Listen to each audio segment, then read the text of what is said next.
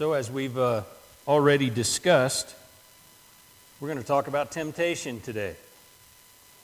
We're following uh, O.S. Hawkins' book, The 52 Verses, the Joshua Code, 52 verses every believer should know. And I'll say again, if you want to know where we're going, you know, over the next uh, year, um, you can get the book on Kindle for two bucks, and uh, you can see where we've been and, and see where we're going. So we're going to be in 1 Corinthians chapter 10 this morning, if you want to turn in your Bibles to 1 Corinthians chapter 10. And, and I realize temptation is everywhere around us. It's everywhere. It's, uh, you know, I am, I am still shocked when I watch a, a TV show these days. It's stuff that used to be only R rated movies. You know, in a regular TV show. I, am just, I'm shocked. But that's what the world looks like apart from God, isn't it? I mean, it really shouldn't surprise us because that's what the world looks like apart from God. And the problem is not the TV shows, it's not the movies, it's not the books, it's not the magazines. The problem is we have a monster inside us we need our nature to be changed because we have a, a nature so bent towards sin that we are going to be tempted and we are going to sin. And so we, uh, so we have to realize the monster's not in the TV or the books or the, or the movie theater, the monster's in us. And we need to fix this problem in us. Our problem is within. And so we need the fix that's within. That is why Christ came. If it was just about a list of stuff not to do, then Jesus didn't need to die on a cross, did he? He came to give us new life. He came to, to, to make us new and different. And so, that's why we need Christ. And so we can be different. We can change our nature by taking on Christ's. There's a, there's an old saying, I guess, and you may hear it a few times today. You can stand in the dark and curse the darkness, or you can turn on the light. And I can tell you, uh, it's your choice, but I can tell you which one works. Turn on the light.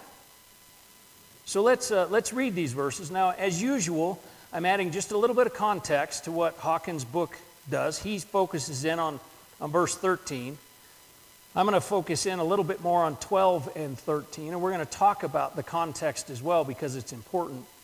So, and, and then we're going to do this in the way that we've been studying all, all uh, so far this year. We're going to look at it in, in what does this say about God, then what does this say about me, and then what do I need to do now that I know this about God and myself.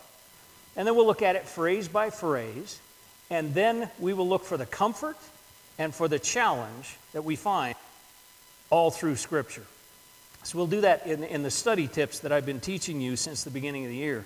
So let's, uh, let's read these verses 1 Corinthians chapter 10, verses 12 and 13. It, it is up here behind me. So whoever thinks he stands must be careful not to fall. No temptation has come upon you except what is common to humanity. But God is faithful. He will not allow you to be tempted beyond what you are able. But with the temptation, He will also provide a way out so that you may be able to bear it. So let's talk first about context. It's important to any time, and it's important this week because it's about the Exodus. See my smiley face? Those of you who, uh, who have been here a while know I think a lot of the Exodus event. I, uh, it, it is the pattern of redemption set for the entire Bible. Everything we know about redemption in the New Testament is based upon the, what we learn about redemption in the Exodus event. So it's big to me. But Paul's talking about it, not me. The, from the beginning of chapter 10, he starts talking about the, the Exodus event. He's retelling some of the stories of the Exodus event. And they're important to the context because he, he talks about here how they had been following God in the pillar of cloud and fire. And then they had watched God bring them through the Red Sea. And then they sinned. Now, what does that tell us for today? That tells us we can be Christian, we can know Christ, and we can be baptized, and we still are going to face temptation. We are still going to face the temptation to sin, and we are still going to give in to it at times. So it's imp- you see how important this context is. These folks were rescued by God and still fell to temptation. We will too. So I, the context is important because it places all of these verses into. See, here's our problem. We think because we're Christian, we won't be tempted. And that's really what verse 12 is about. Be careful how you stand so you don't fall. If you think you're above temptation because you know Christ, you are living in your own strength. And where you live in your own strength is where you will fall. You will fall. It isn't a maybe. You will fall if you are living in your own strength. We, uh, we see this. Uh, how many times have you seen over the, over the course of the last, say, 10 years, religious leaders falling in the area of integrity? Because they were, they, the, integrity is a big deal in the ministry. And so they had that as a strength, and that's where they fell. Because they were standing in their own strength, not in the strength that, that God provides. So, this context tells us that it's possible for the Christian to sin. It's possible for the Christian to be tempted. And it shows us the consequences of sin. Because these folks, and if you just read the, the first few verses of, of chapter 10 here, you'll see that there was immediate consequence to the sin. There are consequences to sin, earthly consequences, things that happen here because we sin. We're not above those because we're Christian. So, again, that's why it says, whoever thinks he can stand must be careful not to fall, because in this context, the people of the Exodus thought they were above temptation. They were following the, a, a, pillar of cloud and fire. They had, they had walked through the, the Red Sea on dry land. They had seen God at work. And then they fall. We can do the same. We are not above temptation. We are not immune to temptation. We still will be tempted. I think we also have to understand we think of temptation and we think of it coming in our weaknesses. And frankly, it'll come in your strengths because in your strengths is where you will tend to stand in your own strength instead of the power of Christ. And so, as you're standing in your own strength, this is not a problem area for me, so I can stand this. God, I've got this one. And that's where you're going to fall. So, we must be careful about how we stand because we will fall. So you can see that the, the, the context is important here. So, tell what does this tell us about God? What does this say about God? The first thing that I would point out here is it says God is faithful. Now, understand that his faithfulness is not based upon our faithfulness. He is the covenant keeping God. If anything in the old, if there's any lesson in the Old Testament, it's this that God keeps the covenant even when his people don't. So God is faithful not because of your faithfulness, but because of his faithfulness. It tells us God is faithful. It tells us that even in temptation, he's faithful to us. Faithful to us. Let that sink in. God is faithful to us, even in temptation. Because it says that He stays with us in temptation here. It says that He's faithful and provides a way out. His faithfulness is the basis of Him staying with us. And it's never based on our faithfulness. So it doesn't matter how many times this temptation has come and you've fallen.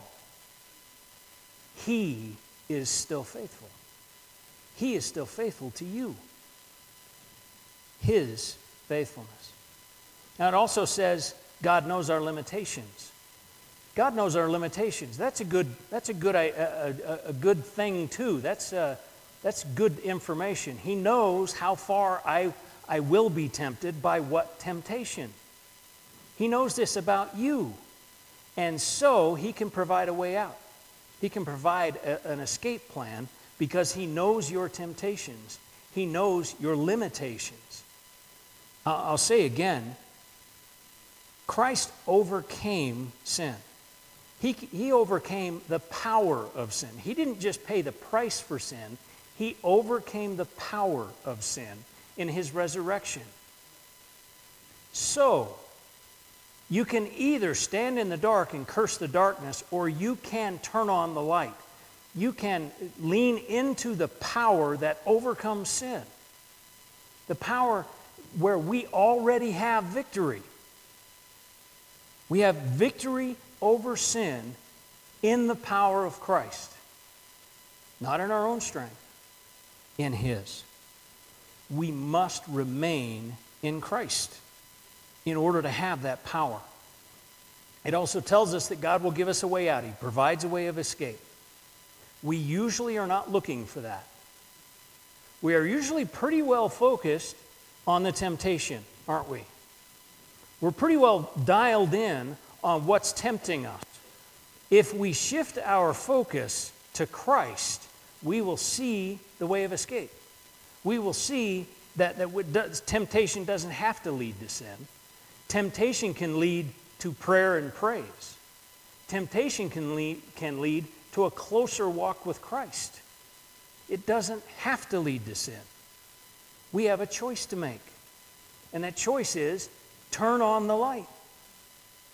Don't stand in the dark cursing the darkness. Turn on the light. Lean into the power of Christ. Now, this, these verses also tell us that God does not consider temptation to be sin. Sin is sin. And we've seen again and again and again that God hates sin. But these verses say God stays with us through our temptation. So God, God does not see temptation as sin. It leads to sin, but temptation is not sin in and of itself. We need to be leaning into Christ and looking for the escape. So, what's this say about us? Well, it says the temptation you feel is not just you. It's not actually all about you. I'm sorry to, to be the one delivering that message. But it's not actually all about you. And, and this is important because sometimes it feels that way. Sometimes it feels like I am the only target of the enemy. He's got nothing else to do except bug me. Sometimes it feels that way. And these verses tell us it's common to humanity. Everybody feels temptation. Everybody feels the temptations you feel. Even Jesus was tempted but did not sin. Hebrews 4:15 tells us that he was tempted in every way that we are, yet without sin. So the, the, your temptation is not, is not uh, unique to you. All of us face temptation. And this says we can bear temptation. We can bear it because we can lean into Christ. We can turn on the light and we can look for the escape. There is an escape, it's promised here. So we can, we can turn on the light and look for the escape. So, what do we need to do? Well, that's actually pretty simple turn on the light. We need to lean into the power of Christ and away from the darkness. We need to quit focusing on the temptation and start focusing on the Christ who overcame sin, on the power that we have in Him. We just need to shift our eyes. The old hymn says, Turn your eyes upon Jesus. Look full in his wonderful face, and the things of earth will grow strangely dim in the light of his glory and grace. We need to, uh, uh, it's as simple as turning our focus onto Christ off of the temptation. we can't get dialed in to how we're being tempted. We can't get dialed in to the, to the sin that the temptation is going to cause. We have to get dialed in to Christ because then we'll see the way out. Then we'll see we have power over sin. So let's look at this kind of phrase by phrase. No temptation has come upon you that is not common to humanity. Come upon you is literally to be overtaken by something, to be seized by something. Who's in control? Are you in control? Is the enemy in control? Or is Christ in control? Because if it's not Christ, you are you, be careful how you stand. It must be the power of Christ that you stand in. It must be. If you're standing in your own strength in any character issue areas, those will be the places you fall. You must stand in the power we have in Christ. And it also, as I said earlier, it says that temptation is common to humanity. It's common to everybody. Your neighbors, your parents, your, your kids, your uncle and aunt, everybody in this room is tempted. Everybody. You are not the sole focus of the enemy. Everyone faces temptation, but not everyone gives in. And how do the, those who don't give in, how do they do that? They lean into the power of Christ. They look to the one who overcame sin, not the sin. They don't stand in the dark and curse the darkness. They turn on the light. So the next phrase, but God is faithful. The best part of this verse, in my view, but God is faithful. He is never the source of temptation. James 1 tells us that. Never the source of temptation. But He is always the solution to temptation. Always. His faithfulness. It does not matter how many times today you fell to the temptation, He is still faithful and willing to empower you to get over the temptation, to not sin, and to give you an escape. It's His faithfulness, not yours, that it's based on. His faithfulness. He is faithful. And He will not allow you to be tempted beyond what you are able. Our enemy knows our limitations. Satan knows what it takes to tempt you, but so does God. And so, in His power, we can overcome. We can overcome. As a matter of fact, we are already overcomers. We already have victory in Christ. We don't need to give in. Our enemy knows our, our limitations, he knows our weaknesses, but so does our God. So we just lean into God. He is always the solution to temptation. Always. But, the tempt, but with temptation, he will provide a way out. You know, I, uh, I've said this before, but I kind of chuckle. If you picture in your mind the right between right and the line, I'm sorry, the line between right and wrong, the line between good and evil, and you see yourself standing on, on the side of the good, do you see yourself right next to the line? I think we usually picture ourselves there's the line, here we are, that's evil. Why are we so close to the line? Why is the line even visible from where we are? We should be running the other way. How many times does the Bible say, flee from sin? Flee from the devil. We always see ourselves as way too close. Get away from the edge. There's no reason to be in a, in, in a situation that gives that, that causes you temptation. There's just no reason to stay there. Get away. You know, Alcoholics Anonymous, uh, Narcotics Anonymous, I, I had the, uh, the privilege early in my ministry to lead some Bible studies for these guys, for some of these guys in a group home there in Tempe. And one of the things that I, that I learned very early that I wish every Christian would, could figure out is they don't just stop drinking and doing drugs, they become a non drinker or a non drug user. They become somebody who doesn't do that. That's how AA works is you become somebody who doesn't do that. Why aren't Christians that way? Why don't we become somebody that doesn't do that? That's what's meant to be. We have been, Christ came and died on a cross and rose from the dead to give us a new nature, to give us power over sin. Why are we next to the line and why are we not somebody different? You've heard me say it again and again and again from this platform. Being before doing is, all, is, is always the way it is with God. Being before doing. So when we look at the list of things that we should be doing, it's about being first. We be somebody, then we do. It's the same with sin and temptation. We be somebody that, that doesn't do that. It's about being somebody different. And, I, and I'll remind you of verse 12. Be careful how you stand. Because if you're standing in your own strength, you will fall. The, the, our enemy is good at his job.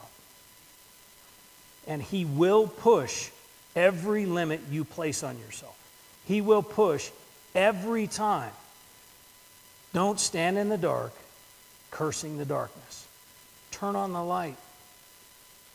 Focus not on the temptation, not on the sin. Focus on Christ. Because in Him we have power over sin. In Him, temptation never becomes sin. So, what's the comfort and the challenge of these verses? The comfort God's faithfulness. He is always faithful, even when you and I are not. He is the covenant keeping God. He is faithful to us, even when we're not faithful to Him. So it doesn't matter how many times you've fallen to a temptation before, today can be different because He is faithful. And the, the challenge Get your eyes off of the temptation and off of the sin and on to Christ. Look for the way out that He's providing. Seek His face. You know, we, uh, we just sang a song, Lord, I Need You. Part of it says, Let your song rise when I'm in temptation. Let your song rise when I'm in temptation. How do you think it, your temptation would go if you just start, suddenly started singing a praise song when you felt tempted? Wouldn't that shift your focus? Wouldn't that make temptation kind of a weird thing? it, would, it would crush temptation to focus on Christ. And that's exactly what we must do. Don't stand in the dark and curse the darkness. Turn on the light. I'm going to ask that you bow your heads. I know, because of this verse, I know temptation is everywhere. And I know that each of us are facing it in, a, in a, some area of our life. Will you right now turn to Christ in that temptation? Will you right now turn to the power that overcomes sin? Maybe you need to, to take a step of faith toward Christ today. Maybe you're, you're not sure what, how, what this power of Christ feels like. What, what is that? It's what we have when we know Christ is our Lord and Savior. And so maybe you need to take that step this morning. You can, in a simple prayer, you can simply say, God, I know that I have sin in my life. I've done things wrong. I've said things wrong. I've thought things wrong. But I trust that Jesus died on the cross to pay my price for sin. He paid the price I owe. on that cross. And he rose again to give me new life. And so I want to live this new life in the power of Christ. If you prayed that prayer for the first time today, you need to let somebody know. Come and let me know. Maybe you, you know Christ, but like the people of the Exodus, you've followed God, you've been baptized, but you've still fallen. Will you right now make a commitment between you and God to turn to Him and look for His way out?